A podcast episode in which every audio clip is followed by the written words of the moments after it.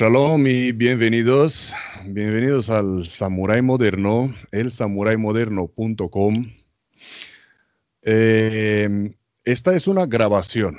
Mm, esta entrevista está grabada, no está en directo, porque el entrevistado de hoy está lejos de casa y con, eh, con bastantes sorpresas de, de la conexión de internet, así que nos ahorramos las sorpresas en directo y la grabamos eh, para para una mejor experiencia.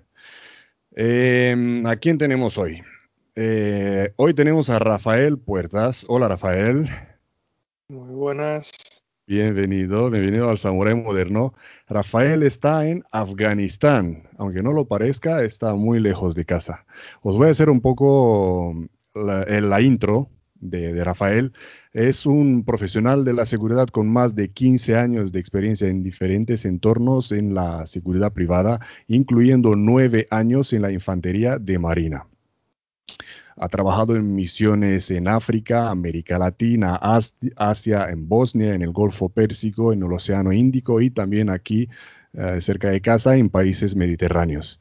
Responsable de la protección de personalidades y personal militar de alto rango en áreas de alto riesgo, como donde está actualmente, en Afganistán como contratista en servicios de seguridad. Eh, ¿Me he perdido algo, Rafael? No, no. Más o menos, ¿no? Creo que, creo que lo, has bordado. Sí, sí. Eh, Rafael, eh, gracias por, por, acudir. Gracias a, a Manuel Jiménez, el que ha hecho esa recomendación. Em, gracias por conseguir el tiempo. Sí que estás muy ocupado. Lo hacemos hoy un domingo la grabación porque el resto de los días tienes trabajo, ¿no? Sí. Y... por suerte tengo trabajo. eso, vamos a hablar de eso, que eso es muy importante. Eh, Rafael, dinos cómo empezó todo, cuándo empezó todo, cómo entraste en este sector. A ver, yo, creo que todo empezó cuando estaba en el ejército. Eh, al final, pues, eh, por desgracia, eh, los salarios cuando estás en el ejército siendo tropa no es que sean para vivir holgadamente. Y bueno, pues los fines de semana o cuando no estaba desplegado maniobras o misiones internacionales, pues buscabas trabajo en eventos, conciertos, para sacarte un, sobresueldo.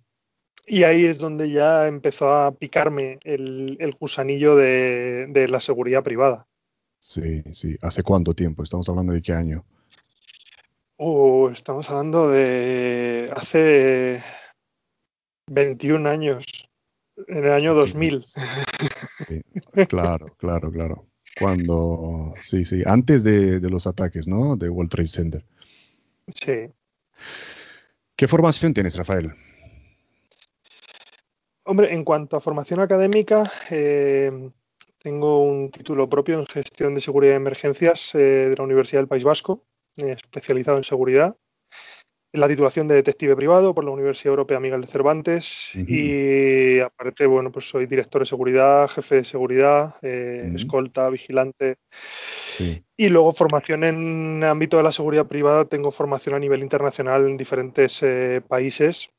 Eh, con obtención de cualificaciones profesionales para trabajar en ambientes hostiles, eh, actitud para manejo de armas, esas cosas que no se pueden conseguir en España. Sí, sí, ahí está el secreto, sí, sí, has tenido que salir para hacer ciertas formaciones, ¿no? Esas capacitaciones fuera de España. ¿Y cómo te has decidido, vamos ahora a la, actualidad, cómo te has decidido mm, para esta carrera, para lo que estás haciendo ahora? No, llevaba ya tiempo eh, detrás de un contrato de, estas características. Eh, lo que pasa es que bueno, pues el mercado eh, internacional en cuanto a ambientes hostiles eh, lo tienen copado las, las empresas eh, anglosajonas y es complicado entrar. te piden muchos requerimientos, siempre por delante tuyo va a estar personal angloparlante, ya sean americanos, ingleses, canadienses, australianos, siempre van a estar por delante tuyo en cuanto a, a la obtención de, un trabajo. Y, luego, bueno, pues eh, por más que lo puedes intentar, eh, es hasta que sale la oportunidad, eh, no, no, es fácil conseguirlo. Vale, ¿cómo lo has hecho tú? ¿Cuál fue tu secreto?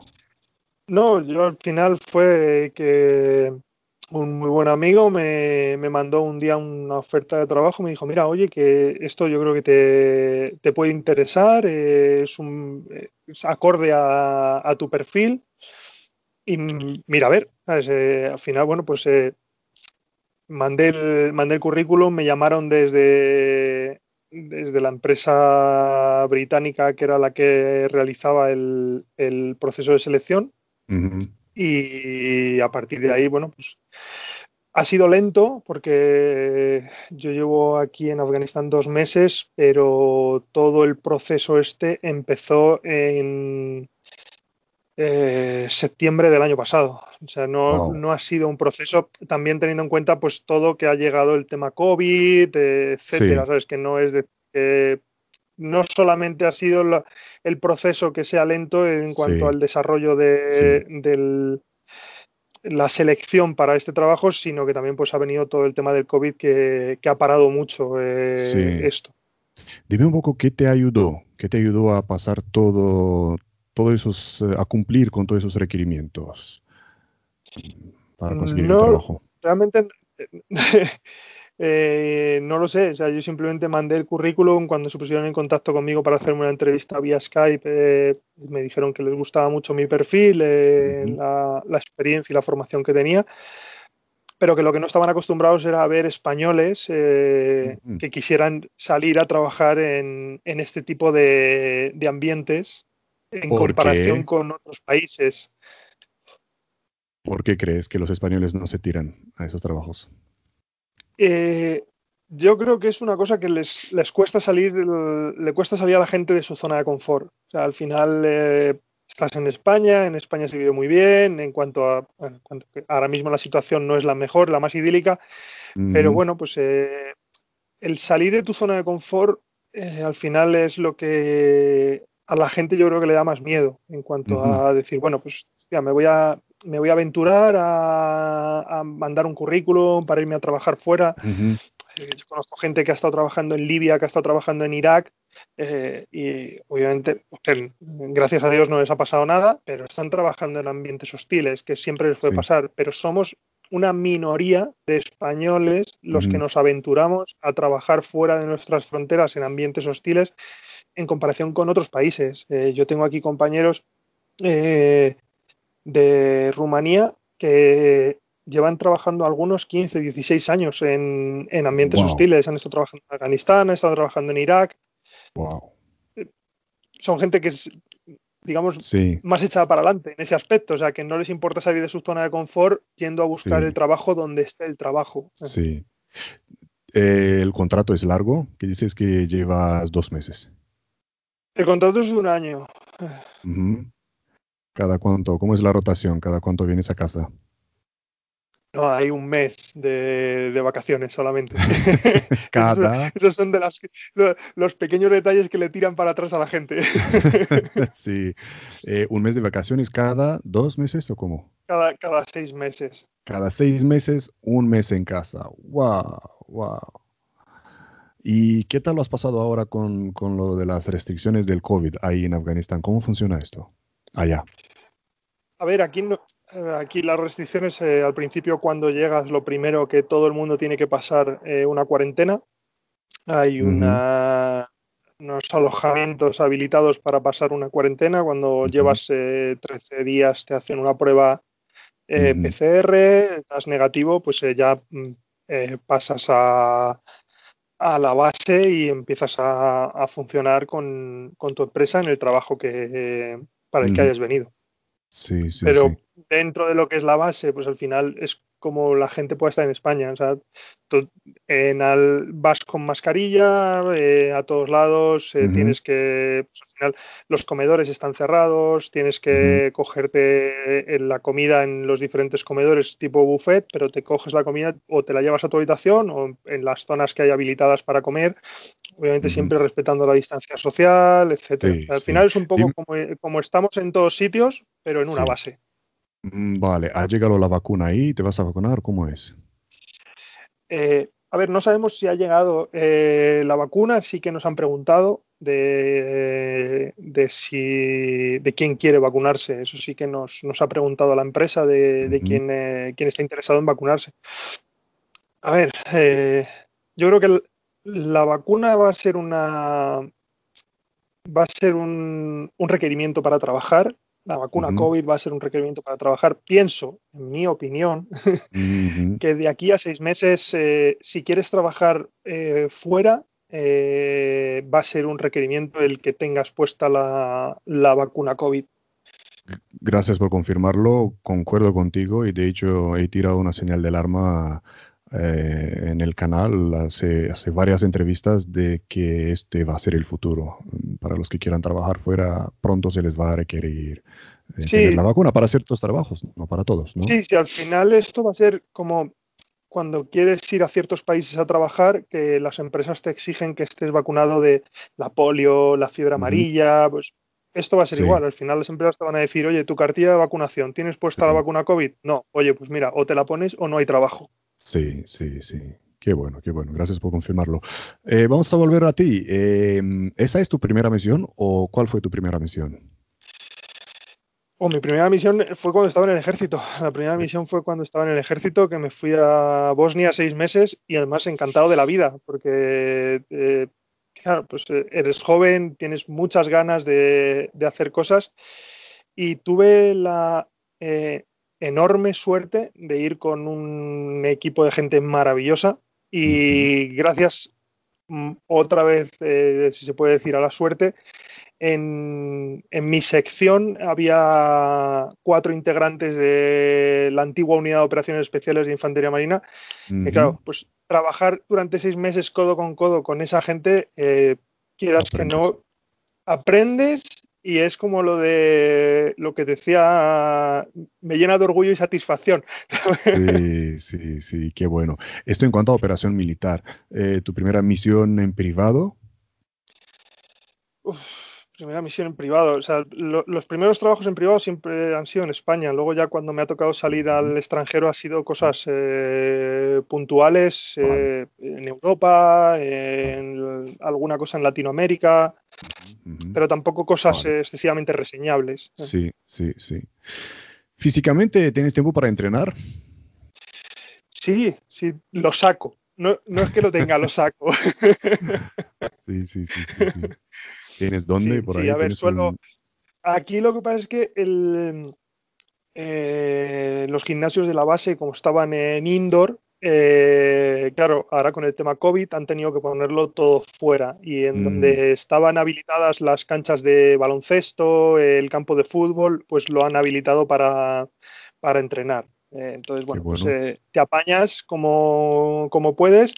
Lo bueno. bueno. es que tienes el gimnasio 24 horas abierto. Oh, qué bueno, qué bueno. Aquí ya sabes que hemos pasado eh, malas rachas con gimnasios cerrados, sí. locales cerrados, ya sabes cómo hemos estado aquí. Ahora recién, te hablo desde la comunidad valenciana, han abierto los gimnasios con restricciones. Pero bueno, es lo que hay. Eh, ¿Estás practicando alguna arte marcial? ¿Cuál fue la influencia de las artes marciales en, en tu vida profesional? Hombre, ahora mismo no. Estando aquí no, sí. eh, no practico nada. Aquí principalmente intento mantenerme, mantener una forma física estable sí. y no practico nada. Eh, sí que he practicado cosas desde pequeño, he practicado diferentes. Eh, empecé con, con, el karate, he pasado por el taekwondo, eh, kickboxing, boxeo, he practicado aikido, krav maga, he hecho diferentes cosas.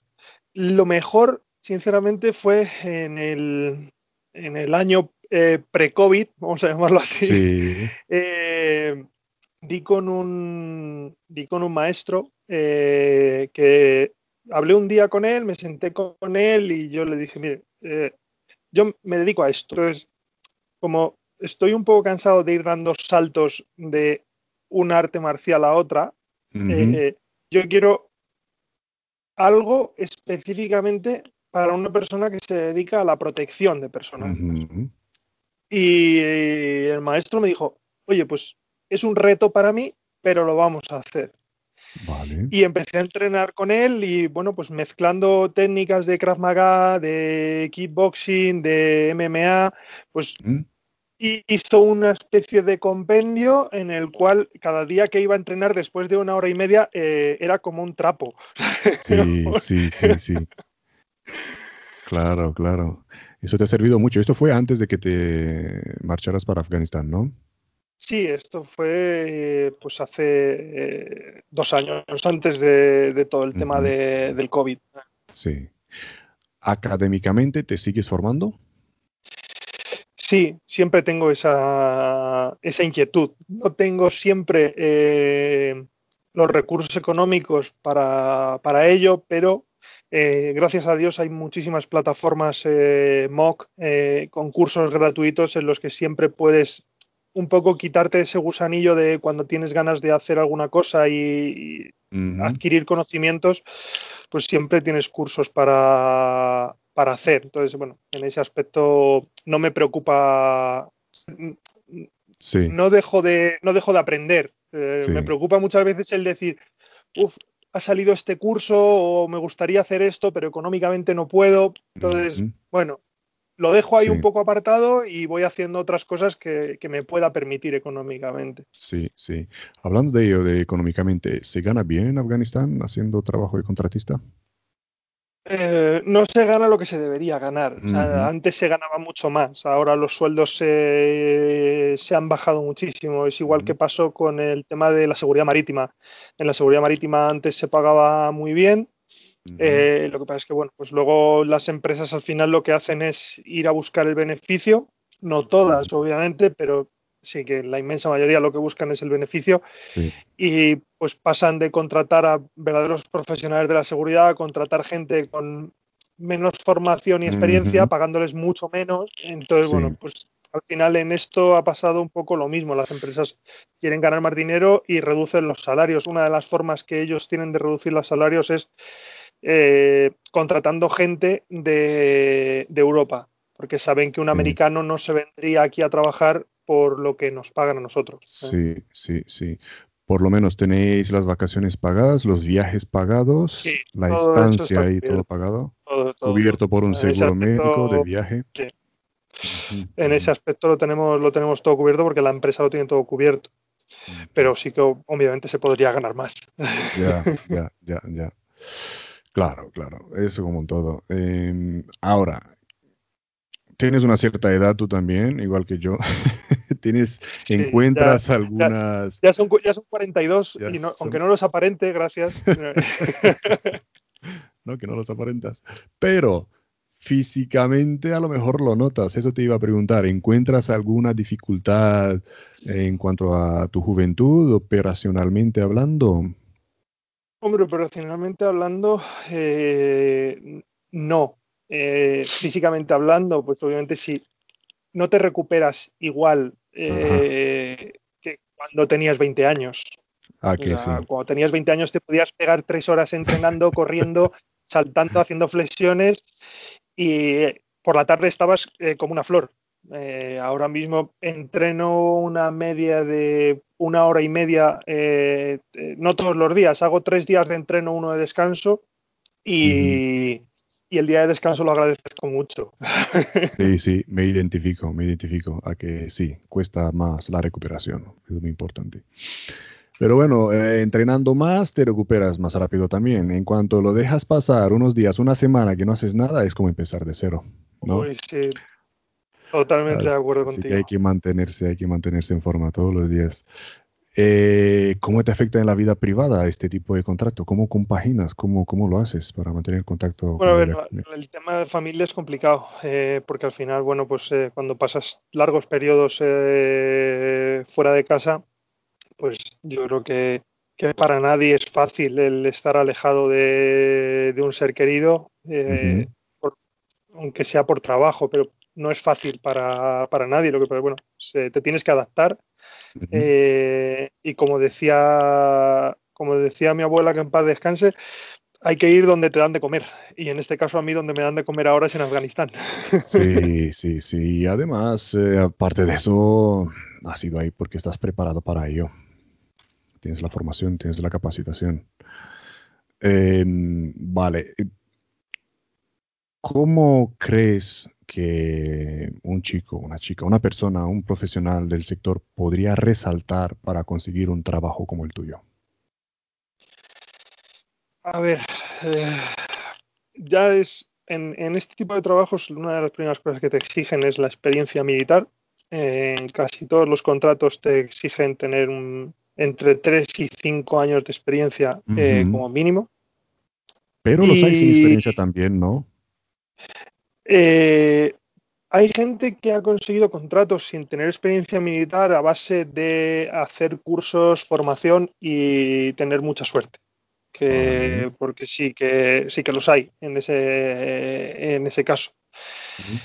Pero son los que menos. O sea realmente tú miras en empresas eh, eh, pues, eh, ya sea Costellis, Triple Canopy, Garda, Dynacorp tú miras las ofertas que tienen en sus páginas web y casi todas, si te fijas, es eso, te piden experiencia, eh, cinco años de experiencia en el ejército, tener cualificaciones profesionales en el manejo de armas, eh, certificaciones de protección a nivel internacional o el ya dependiendo de dónde sea, hay en algunos trabajos que te exigen tener el curso SIA eh, y en otros te exigen tener la propia licencia, aunque la licencia solamente es válida para trabajar en Reino Unido, pero te exigen tener el, número de, licencia, que es una cosa que tampoco se entiende porque si tú vas a trabajar en Afganistán o en Irak, que te pidan tener un número de licencia, es como si a mí me pidiesen tener el, tip de escolta de España para poder trabajar en Irak. Es un poco absurdo.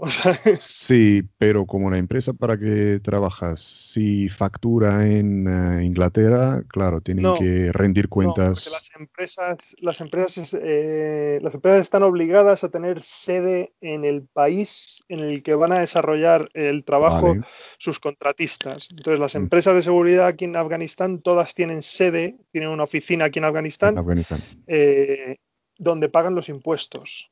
Vale, o sea que de alguna manera mm, se quieren asegurar de que sus eh, empleados eh, tengan un mínimo de formación, ¿no? Eh, pidiendo la licencia. ¿Tú la tienes?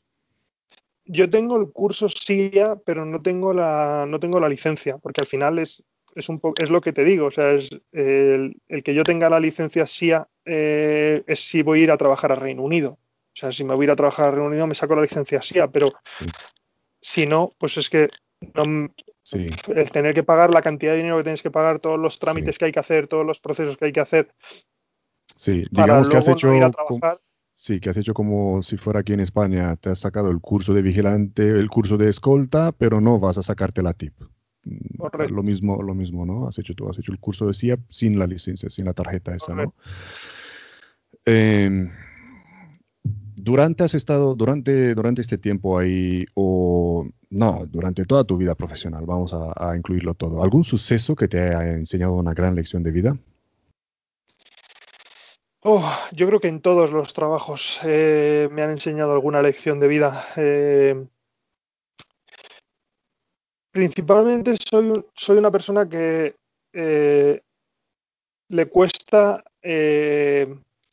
no hacer amigos, no vamos a decir así, sino que estrechar relaciones. Pero cuando en este caso estrecho una relación con una persona, eh, le ayudo en todo lo que puedo. Eh, ya sea si necesita un trabajo, ya sea si necesita porque haya estado eh, trabajando conmigo o para mí una carta de recomendación o lo que, en lo que yo pueda ayudarle, siempre estoy ahí. Pero una de las lecciones mayores que he aprendido es que eh, yo es que debo ser tonto, porque yo ayudo a la gente, pero luego eso no es recíproco a mí en este caso, porque luego cuando yo me he visto jodido de trabajo, con perdón, eh, no, no, encuentras a nadie que, te eche un capote, de verdad, y, y te eche una mano. A que sí, mira, más de un entrevistado me ha dicho lo mismo. El factor humano es lo que eh, el otro, el otro es el que te enseña, te da una gran lección de vida. Sí, sí, sí, por supuesto. Al final eh, es, de lo que vas aprendiendo. obviamente, pues luego es como lo de trabajar. al final trabajas con, diferentes tipos de personas, compañeros y compañeras, al igual que diferentes tipos de, clientes protegidos, hombres, mujeres, eh, pues, gente más importante, gente menos importante. Pero de todo sacas lecciones. Eh, yo creo que la vida es así, de todo tienes que sacar una lección. Eh, ¿Y algún error que hayas cometido que te haya enseñado una muchos, Muchos. Soy humano. ahí, ahí. Sí, a ver, yo creo que todos, todos cometemos errores, sobre todo en, época de juventud, todos cometemos errores en cuanto a las decisiones que tomamos, eh, pero al final los errores marcan, marcan el camino eh, por el que vas y a dónde llegas. Es como qué sé, si, si decides un día girar a la izquierda en vez de girar a la derecha, pues a lo mejor el día que giras a la izquierda eh, pasas por la calle y te cae una maceta en la cabeza. Y normalmente todos los días girabas a la derecha, pero ese día has girado a la izquierda, ¿sabes? Pues es, un error, sí, pero es, sí, bueno, digamos. Eh, Rafael, ¿dónde te preguntaste qué hago yo aquí?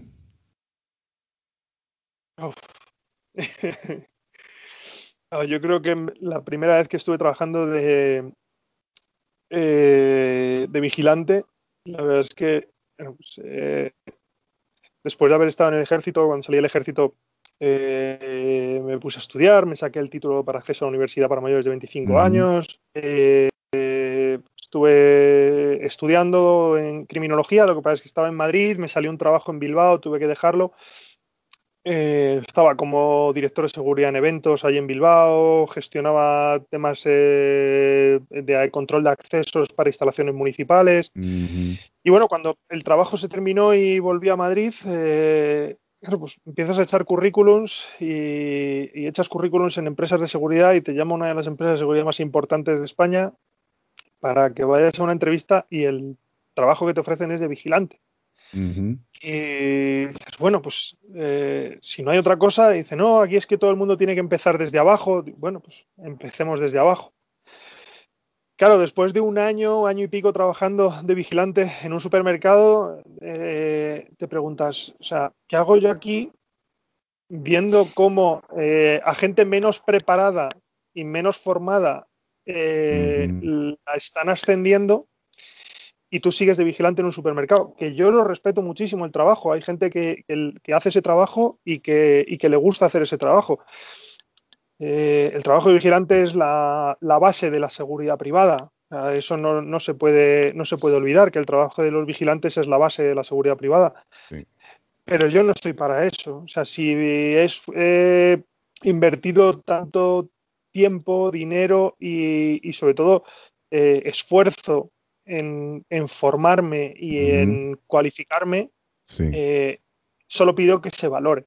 Eh, que creo que, es lo, normal, el que eso se valore, no, estoy pidiendo nada extraño. Pero veo que es una cosa que en España es muy complicado, el que eso se valore. la formación que tú tengas, no, lo que tú hagas no se valora. Llegas a un trabajo, por mucho que tengas, sobre todo hablando del mundo de la seguridad. Sí llegas a un trabajo y por mucha formación que tengas te dicen, mira, pues eh, esto es lo que hay. O sea, me pasó en una entrevista de trabajo para en una empresa de seguridad que me dicen, eh, bueno, pero es que eh, yo no sé si darte este trabajo porque es que te veo que eres una persona que no sabe lo que quiere. Y digo, ¿cómo? Dice, sí, porque es que has trabajado, has estado en el ejército, has trabajado en seguridad marítima, has trabajado en protección. Digo, claro, pues he intentado tocar todas las ramas de la seguridad porque para eso soy un profesional de la seguridad. Y que me dijese eso un, director de operaciones de una empresa al hacerme una entrevista, eh, pues, obviamente me quedé un poco descolocado en cuanto a que, oye, realmente o, tú no sabes lo que quieres o no estás valorando lo que yo soy. Pues ninguna de las dos. O las dos, digamos. las dos. Sí, sí, sí. Eh, pues también yo creo que los, los profesionales del sector tienen que moverse, ¿no? No es que vayas a terminar un curso, vayas a conseguir tu tip y esperas que el trabajo te caiga del cielo, ¿no? Hay que moverse también, hay que mandar currículums todos los días, que no haya un día que pase que no hayas mandado 10 currículums y hay tantas plataformas para poder mandar currículums, sino no coger el primero porque no hay más. Has buscado todo. Eso es como decir, todas las mujeres son iguales. ¿Las has probado todas? No. Lo mismo con el, lo mismo con el trabajo. Eh, prueba, manda, manda currículum, manda currículum, manda currículum y, y, escoge, elige tú antes de que te elijan ellos para un trabajo cualquiera, que tú estás preparado para más. ¿No? Eh, otra pregunta. Eh, has viajado mucho. ¿Qué tan lejos has llegado a ver españoles por el mundo?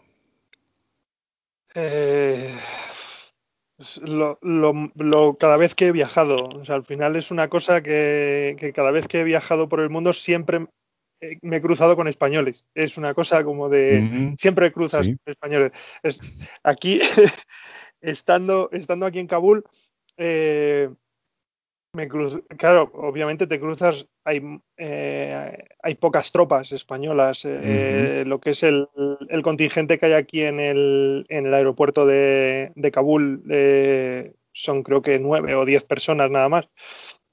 Pero claro, de repente cruzarte con una persona civil española sí. es como que, que, te choca. Es lo mismo que, o sea, hay un día que me, pues es una, una anécdota. A ver. Eh, pues venía del comedor con un compañero, compré la comida, íbamos a comer y yo de repente veo en la distancia unos uniformes así de un color grisáceo, marronado, que, uy, a mí es, ese tipo de uniforme me suena, claro, y a medida que me iba acercando, a medida que me iba acercando, de repente vi en el, en el uniforme el logo de los Geo. Y claro, ya ah. te cruzas con, con, el equipo de los Geo de, que están aquí en, en Kabul y, coño, que se paran a hablar cinco minutos contigo, unos profesionales como, como son los Geo, que al final eh, dices, oye, pues cinco minutos charlando con ellos, muy a gusto, gente muy humilde, muy amable. Eh. Que al final pues, dices, claro, que al final dices, coño, es que ver unos españoles y, y estar a gusto hablando con ellos, pues sí. eso te, te, te, alegra el día. Sí, te hace sentir como en casa, ¿no? Por un, unos minutos que estás tan lejos. ¿Alguna otra anécdota? Sabes que me gustan las anécdotas en las entrevistas. Eh, no sé, anécdotas eh, trabajando, no sé, es que he tenido, he tenido tantísimas. Eh, sí, la verdad es que sí. Hay una muy, hay una muy graciosa que nos pasó a un compañero y a mí. Estábamos trabajando en, en protección diplomática y, y, tuvimos que ir a, a, China, con, en este caso con el, con el VIP, tuvimos que ir a China. Y, y claro, pues cosas de la logística de las empresas. eh, cuando llegamos al, al, primer hotel en el que íbamos a estar alojados, pues eh, resulta que es un hotel en el que solo había eh, habitaciones con cama de matrimonio. Entonces dijimos, bueno, ah, si son tres días, tampoco pasa nada. Ponemos una almohada en medio y, y se soluciona esto. Claro, bueno, después de tres días habíamos estado haciendo cosas tal y nos trasladamos a otra zona de, de Shanghái, estábamos en otro hotel, pero para más INRI llegamos a ese hotel y en la reserva de las habitaciones solo quedaban habitaciones con cama de matrimonio. Y es como de, otra vez. y bueno, pues nada, otra vez la almohada. Qué bueno, qué bueno, qué bueno. Luego acabáis pidiendo la habitación con cama de matrimonio. Sí, digo la, digo, la próxima vez ya directamente la pedimos con cama de matrimonio a ver si así nos la dan con cama doble. Sí, sí, sí. Eh, en, tu, en tu vida operacional o, o en, en, tu vida militar, ¿qué apodo te han puesto? ¿Qué nombre de guerra llevabas? Eh, tenía. Solo lo he tenido en el, en el periodo militar. Luego, ya cuando pasé al ámbito civil, sí que los, los, compañeros de armas, eh, hay algunos que me siguen llamando así, eh, pero ya se quedó ahí. Es, es, eh, es, acortado de tiburón, tibu. Ah, de tiburón. Mm -hmm. mm. Por algo será, ¿no? sí, bueno, son esas cosas de la juventud. Porque atacas, das dos, dos vueltas, hueles y cuando te huele a sangre, boom, atacas. A ver, uno de tus mayores desafíos, Rafael. Eh,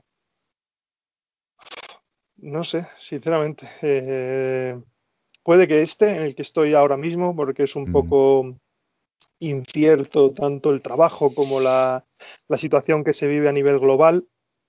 Eh, y sobre todo de cara a que no sabes eh, qué te va a deparar el futuro eh, una vez que ya estás en, Afganistán. No, nunca se sabe si de aquí puede salir otro contrato para estar aquí en Afganistán en otro proyecto o irte a Irak o volver a España. Nunca se sabe. Vale. ¿Y qué te enorgullece de tu vida profesional? Eh, todo. Sinceramente todo. Porque creo que he elegido un sector eh, que es muy poco agradecido en cuanto a, la vista del ciudadano de a pie. el, sector de la seguridad es, muy poco agradecido por la gente, aparte de que es poco conocido, es poco agradecido. La gente eh, en España de manera despectiva siempre trabajas en seguridad, eres un segurata, es de esa manera despectiva en el que, lo dice la gente por desconocimiento. Al final es, por, puro desconocimiento. Eh, porque es juzgar a la gente sin saberlo. Tú no sabes eh, esa persona si está trabajando de lo que está trabajando, pues tú ves a lo mejor a un vigilante de seguridad que tiene 50 o 55 años y está trabajando de vigilante de seguridad tú no sabes el, background que tiene esa persona. A lo mejor esa persona viene de haber estado trabajando en una empresa como un ejecutivo y se ha quedado sin trabajo y la única salida que ha encontrado ha sido esa. Entonces hay que respetar eh, la gente que viste un uniforme de seguridad y los que no visten un uniforme también, sino a la gente que se dedica al mundo de la seguridad, porque al final es como, como las fuerzas y cuerpos de seguridad o como los militares. Eh, nos dedicamos a proteger a personas, eh, proteger personas y bienes, pero en mi caso principalmente mi, mi, mi especialidad profesional es proteger personas. Sí, sí. Hablando de proteger personas, y porque hablabas antes del viaje a China, ¿puedes compartir un cliente de muy alto nivel? A ver, eh, cuando está es diplomáticos, eh, lo que pasa es que al final tienes eh, firmados NDAs que, que, te dejan un poco en Vale, diplomáticos, lo dejamos ahí. Has protegido diplomáticos. Bien. Eh, ¿Hay dificultades para trabajar con mujeres? ¿Has trabajado con mujeres? Sí, ninguna, ninguna. Tanto he trabajado con mujeres como compañeras, como con mujeres eh, clientas protegidas.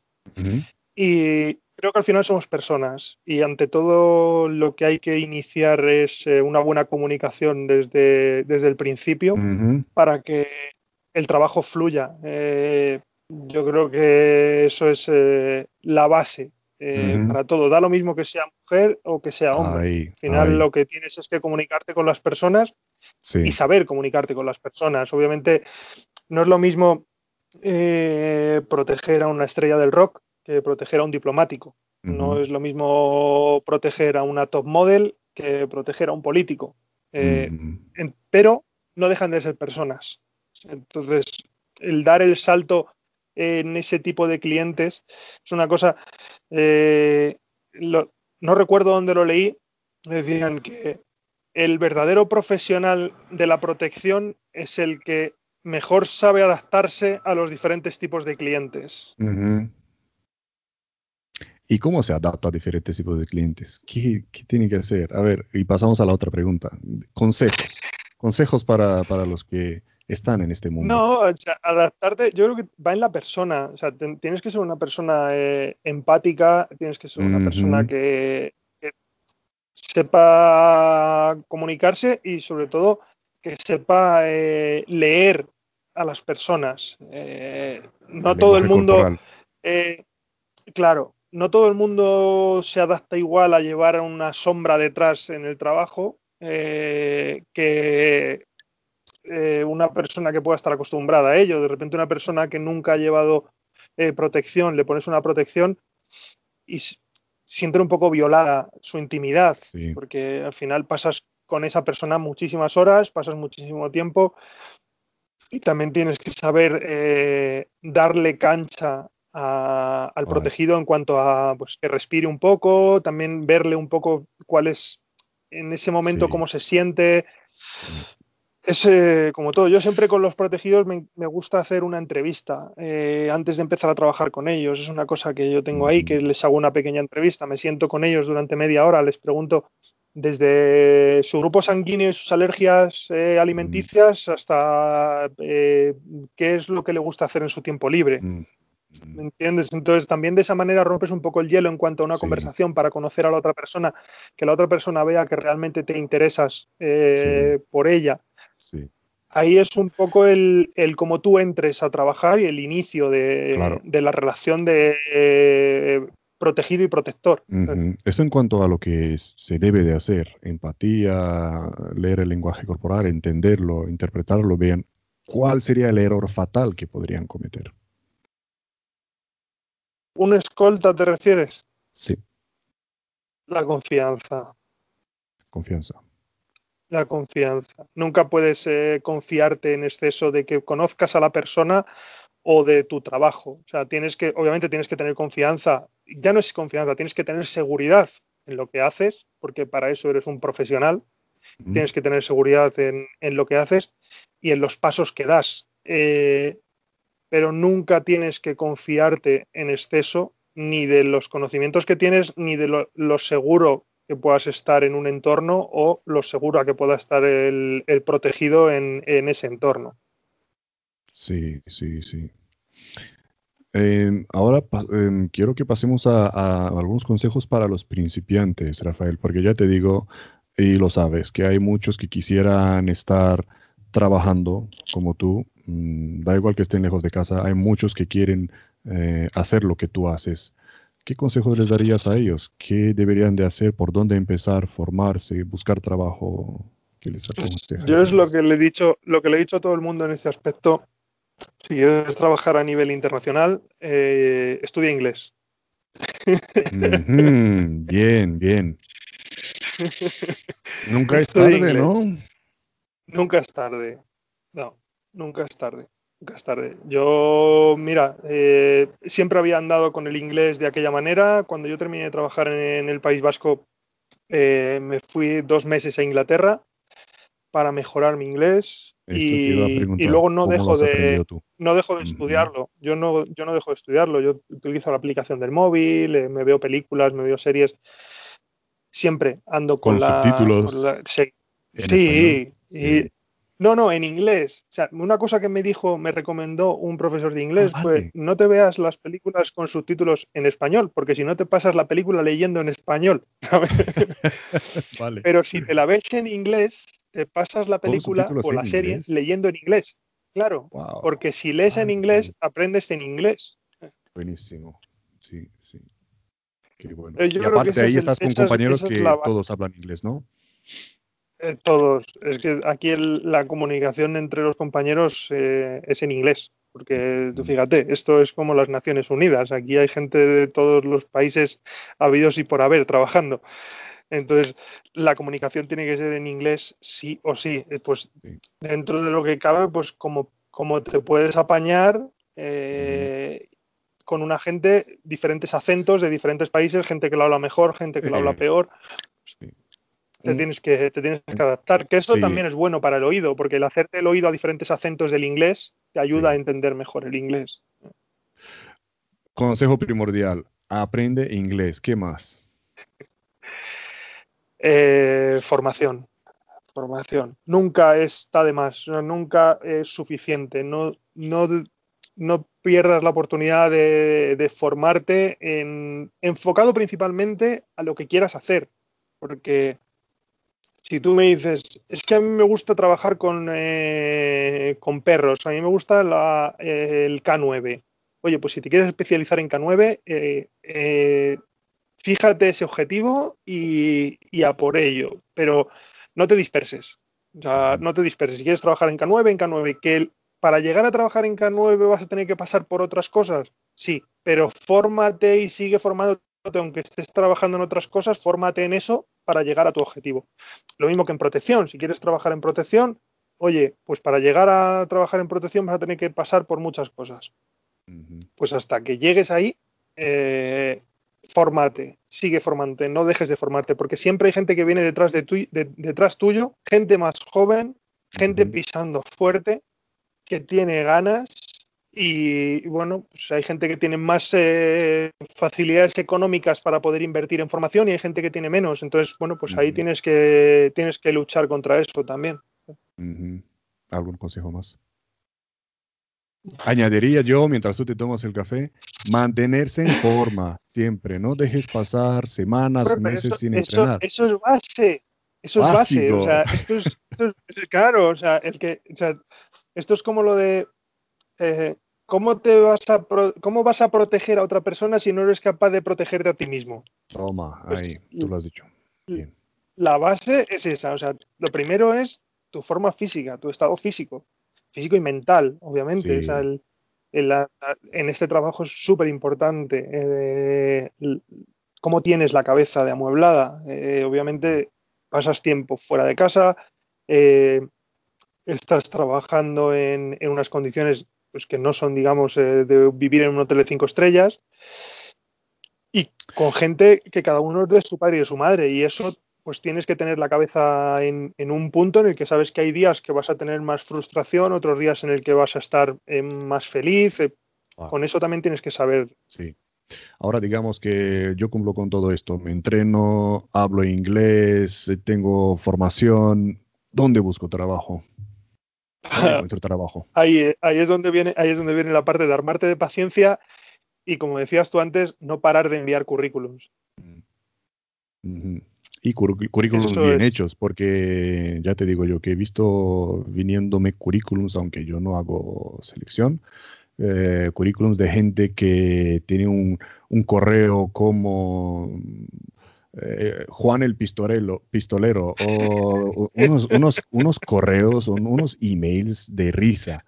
Esto simplemente un empleador ni lo abre. No abre ni a ver qué le vas a decir, porque qué confianza vas a dar con un, con un uh, correo de chiste, ¿no? Mm, tienes que mantenerlo todo profesional, incluso la dirección de la que envías el currículum, el nombre bien apuntado, escribir con mayúsculas cuando empiezas una frase eh, y el currículum en sí bien hecho, bien redactado. Mm. Sí, eh, ya, no solo el, bien redactado, sino que eh, redactes el currículum enfocado a según el puesto al que vas a optar. O sea, y aparte, no me vale, decía, aparte del currículum, eh, tener buenas recomendaciones y que venga acompañado por un mensaje, no simplemente, toma, aquí está el currículum, no, eh, háblame un poco, convénceme para abrir ese currículum. Dime quién eres, quién eres en un pequeño mensaje, una pequeña frase, qué quieres de mí y luego sí, abriré el currículum, pero no, no, toma, aquí está mi currículum para...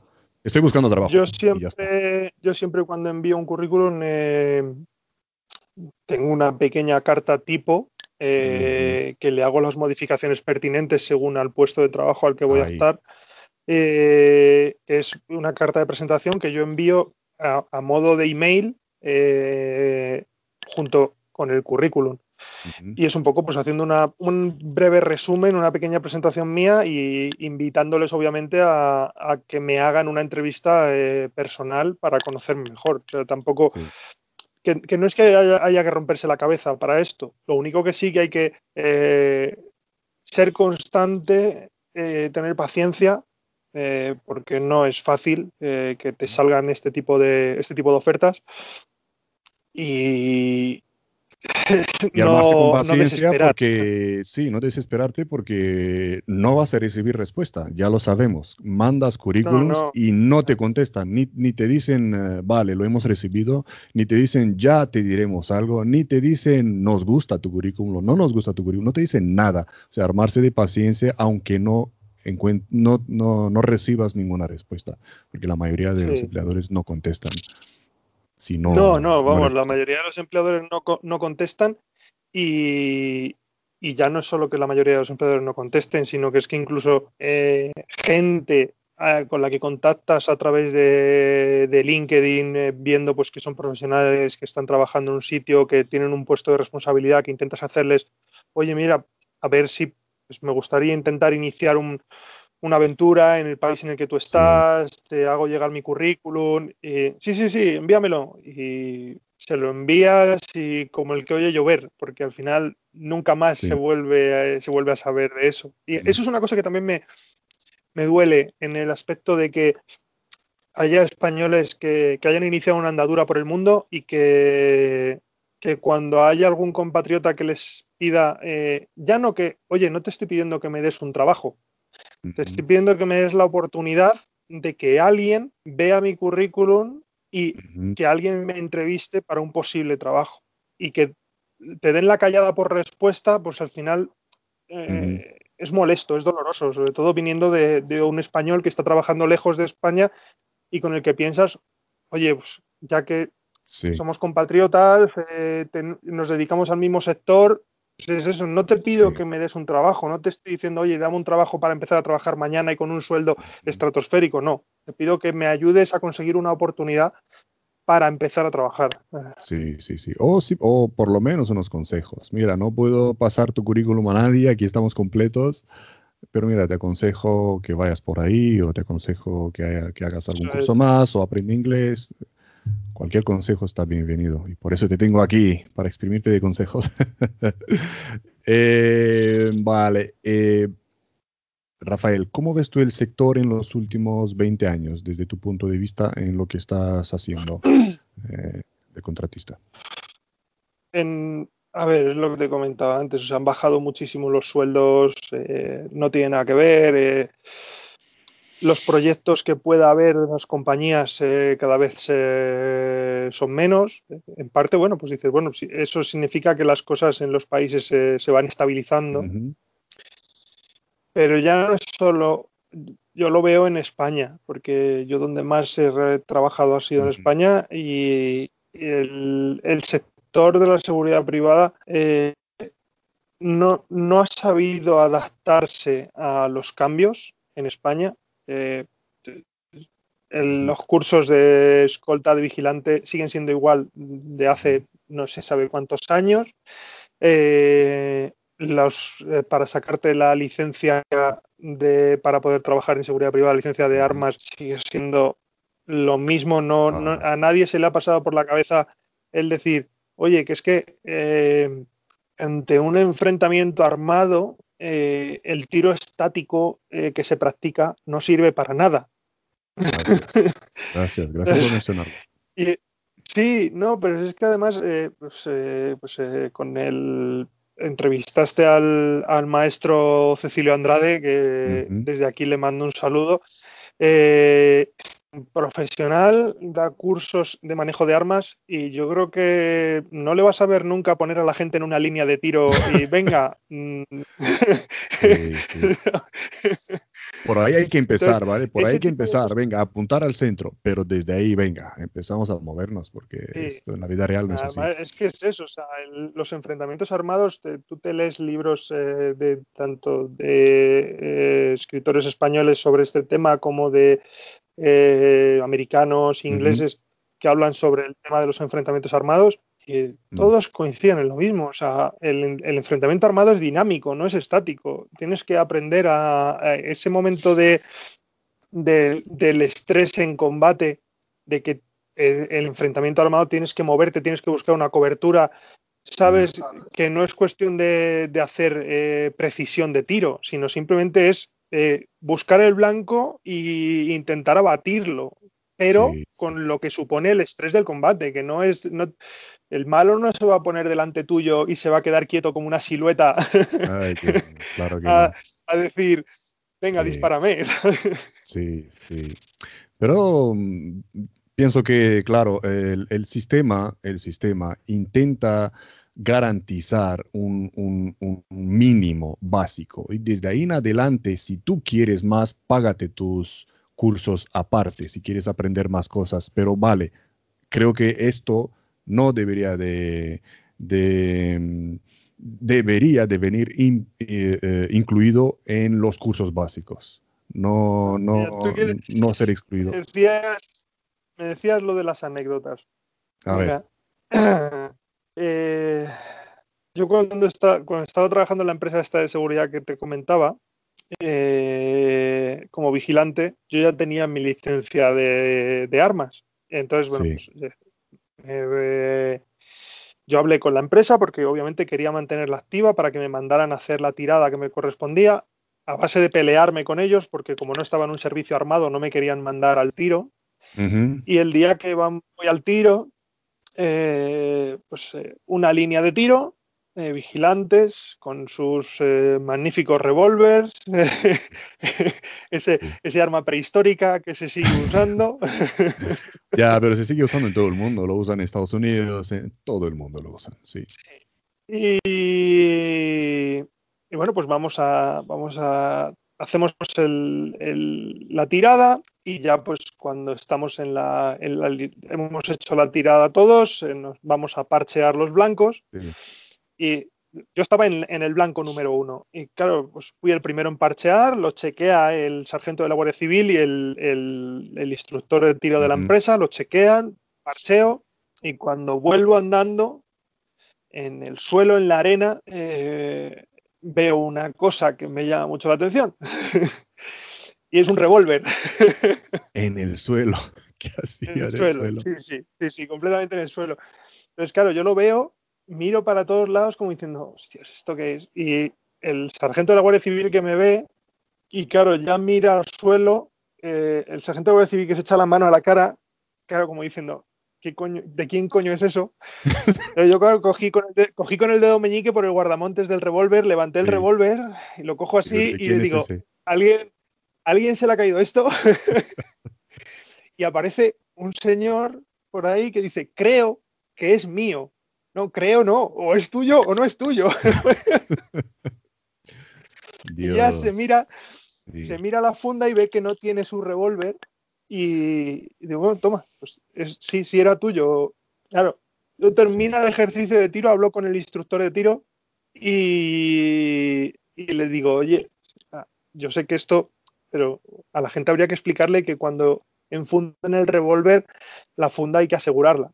Y dice, no, si, si este, este hombre lleva mucho tiempo trabajando en un servicio armado y tiene mucha experiencia y claro, me quedé como de, uff, pues menos mal que este hombre lleva mucho tiempo trabajando en un servicio armado y tiene mucha experiencia seguro que sí, hemos visto este tipo de gente que por ser veteranos a ellos no se les aplica las reglas 1, 2, 3 básicas de seguridad. No, no, yo soy veterano, a mí no se me va a caer o yo...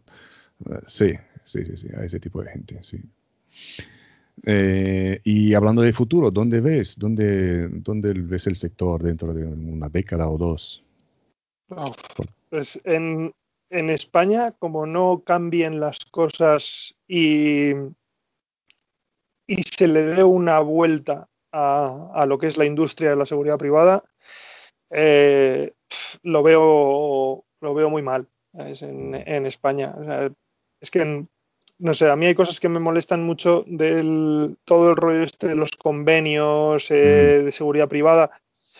Eh, una de las cosas que a mí me, duele ver es que eh, una persona que eh, trabaja en un furgón blindado protegiendo bienes eh, cobra más que un escolta que protege personas. Eso dice mm. mucho de nuestra sociedad. Valoramos más en la persona que protege el dinero que a la persona que protege a una persona. yo, yo mm. siempre estoy por encima de que la vida vale más que el dinero. Sí, Sí, sí, sí, qué buen análisis. Tienes toda la razón. Sí, y bueno, hay mucha, eh, em, ¿cómo decir? Eh, desigualdad en, los sueldos. Si miramos todo el sector, hay mucha desigualdad. Sí, y em, luego lo que se permite, si, si existe un convenio en España de seguridad privada, si tú eres una empresa que quieres trabajar eh, y tienes una licencia por la Dirección General de la Policía, tendrías que estar obligado a estar en ese convenio. ¿Cómo que hay empresas que no están en el convenio? Pagan lo que les da la gana a los trabajadores, no pagan lo mínimo que, marca el convenio. Eso no debería estar permitido. O sea, somos son empresas de seguridad. O sea, son un referente en cuanto a proteger personas y bienes. No puedes eh, pagarle a una persona 8 eh, euros la hora o 10 euros la hora, dependiendo de si te apetece pagarle según convenio, si eh, quieres sacar más beneficio a la empresa. Sí, sí. Ahí están los anuncios que ponen pagamos según convenio. Eso es que no hay que ponerlo. Está de por sí hay que pagar según convenio. ¿no? Ah, mínimo, mínimo según convenio, porque yo he trabajado para empresas que siempre te dicen, mira, oye, nosotros te vamos a pagar por convenio, pero te vamos a dar un plus todos los meses porque nosotros consideramos que los trabajadores que os dedicáis a la protección merecéis este, este plus. sí, sí, sí. Eso al final dice, hombre, joder, pues es, de agradecer de, que haya empresas que sí que tienen ese detalle con los trabajadores. Sí, sí, sí, las hay. Mm, pero bueno, depositamos mucha esperanza en eh, la nueva ley de seguridad privada, que sabes que ahora está en formato de borrador, se está trabajando asiduo para, para servir, para servirnos a todos. Esperemos que salga algo bueno de ello para un futuro, ¿no? Vamos rápido con más preguntas porque me gusta que tenemos buena conexión. Eh, nos está perdiendo. ¿Estás siempre preparado, Rafael? ¿Qué llevas encima? ¿Algo sin lo cual no sales de casa o de ahí de donde estás? Siempre el, everyday carry mío es eh, siempre tengo eh, una, una navaja, eh, una pulsera de paracord, obviamente el reloj, llevo un boli que es un cubotán. Siempre tengo algún tipo de, herramienta multiusos en el bolsillo. Una pequeña linterna, son esas, esas cosas que ya es como mecánico, lo de meterte en los bolsillos las cosas antes de salir de casa. Sí, sí, ¿Y la mochila de despliegue qué llevas? Pues la mochila de despliegue.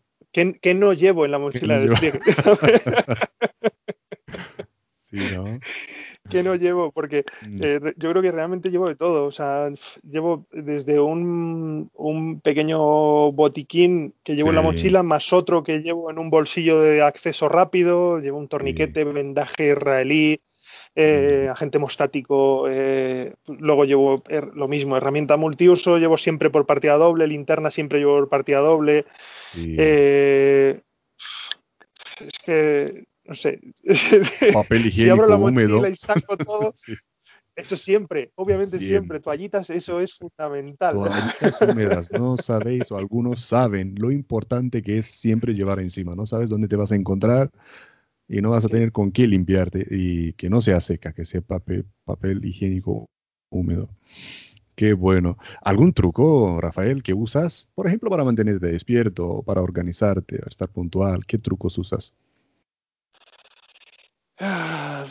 No, no truco, soy, soy bastante disciplinado y ordenado. Eh, me pongo notas, al igual que tú tienes tus posis, yo tengo los míos. Sí, sí, sí, sí. Tengo la pared llena.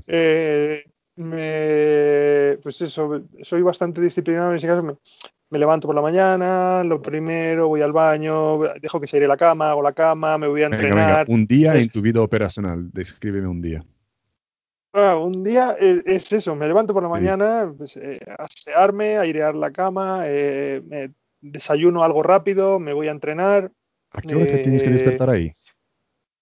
Eh, siete más o menos, sobre las siete, seis y media, siete, dependiendo. Eh, y luego ya, pues, eh, la jornada del día, lo que tengas que hacer, y, por la tarde-noche, pues ya un poco más eh, relajado. Pues, eh, aprovecho para, estudiar inglés, aprovecho para leer. en lo que te decía, hacer algún curso de estos que son de dos semanas, tres semanas, de, de algún mock. Y pues como todo el mundo, pues al final te ves alguna serie, alguna película, que es lo que te ayuda un poco a descomprimir y a, liberar la mente. Sí, sí, sí. Em, ¿Tu arma preferida? Eh, arma corta o arma larga.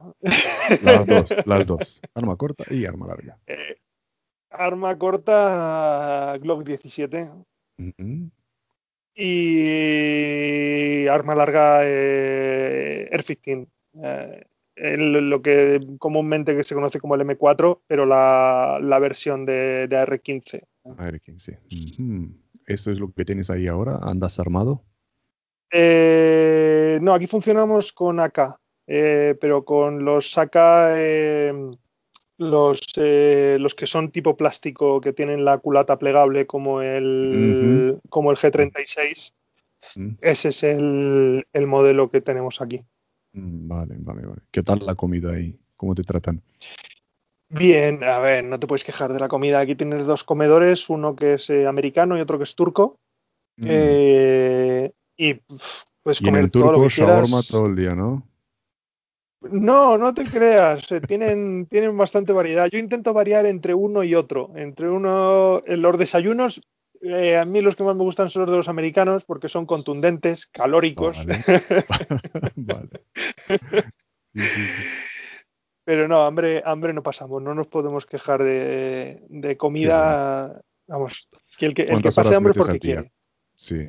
Eh, normalmente hacemos eh, ocho horas, eh, jornadas de, ocho horas en turnos de mañana, tarde, noche.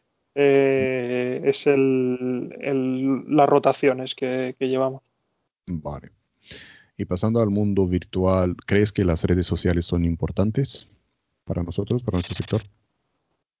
Creo que las redes sociales son importantes para nuestro sector para conseguir información, eh, pero tienes que saber sesgar la información.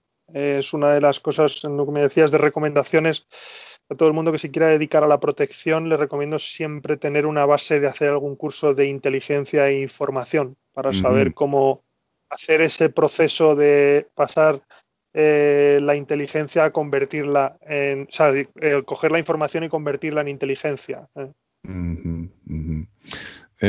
pasando al, mundo real, ¿crees que el tamaño importa? ¿Tamaño corporal importa?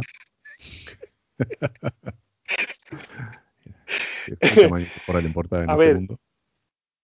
A ver, para la protección yo creo que sí.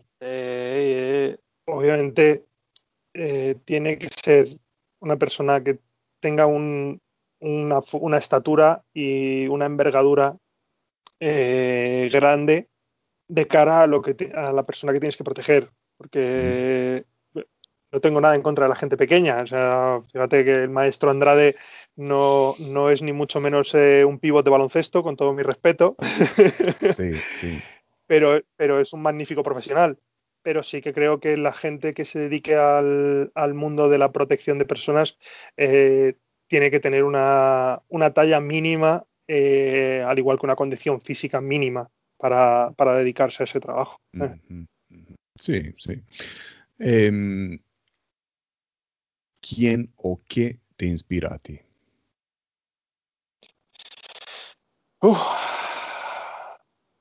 no sé, no sé decirte, realmente o sea, no es, no es inspirarte. O sea, yo veo. Eh, me gusta mucho leer eh, los posts que pone eh, Cecilio en, Twitter. Le, sigo y los posts que pone en Twitter me, gusta leerle. Tengo bastante lectura y me gusta mucho releer libros de. Dave Grossman eh, es el coronel del ejército americano que ha escrito varios libros a raíz de, bueno, explicando un poco lo que es el combate y las, si no me equivoco, Cecilio me recomendó también el mismo autor. Sí, puede ser. Eh, creo que sí. Es eh, Dave, Grossman. Tiene dos libros que son para mí esenciales, que todo el mundo que se dedique a esto debería leerse. Es, uno es, eh, se titula Sobre el combate y el otro se titula Matar. Y creo que son dos libros eh, fundamentales para, cualquier persona que se dedique a eso. obligatoria. Sí. Que nadie te lo va a preguntar cuando tú vas a aplicar en un trabajo, en tu currículum, nadie va a preguntar qué libros has leído. No, eso es para ti, para ti. Sí. Y luego, pues, al final las referencias que tú te sacas de este mundo es ver, eh, ver gente como, como Cecilio que lleva tantísimos años eh, trabajando en este mundo, ya no solo trabajando, sino formando personas que se dedican a, esta profesión. Eh, esa gente es la que realmente dices, es, han ido abriendo camino eh, a nivel internacional en cuanto a, la formación, a, la profesionalización de un sector. Sí, sí, sí. Gente con, encuentras inspiración en gente contemporánea, en gente que dan ejemplo que, que están en vida, ¿no? Sí. ¿Algún libro más que has dicho que lees, que lees, que lees? ¿Qué series estás viendo? ¿Qué te gusta a ti? Eh, eh, al final, como soy, como soy un masoca, pues eh, estoy en Afganistán y me pongo a ver la última temporada de Homeland que está desarrollada en Afganistán. es para entender al enemigo. Para, para no desconectar la cabeza del todo. Ay, ay, ay, qué bueno, qué bueno.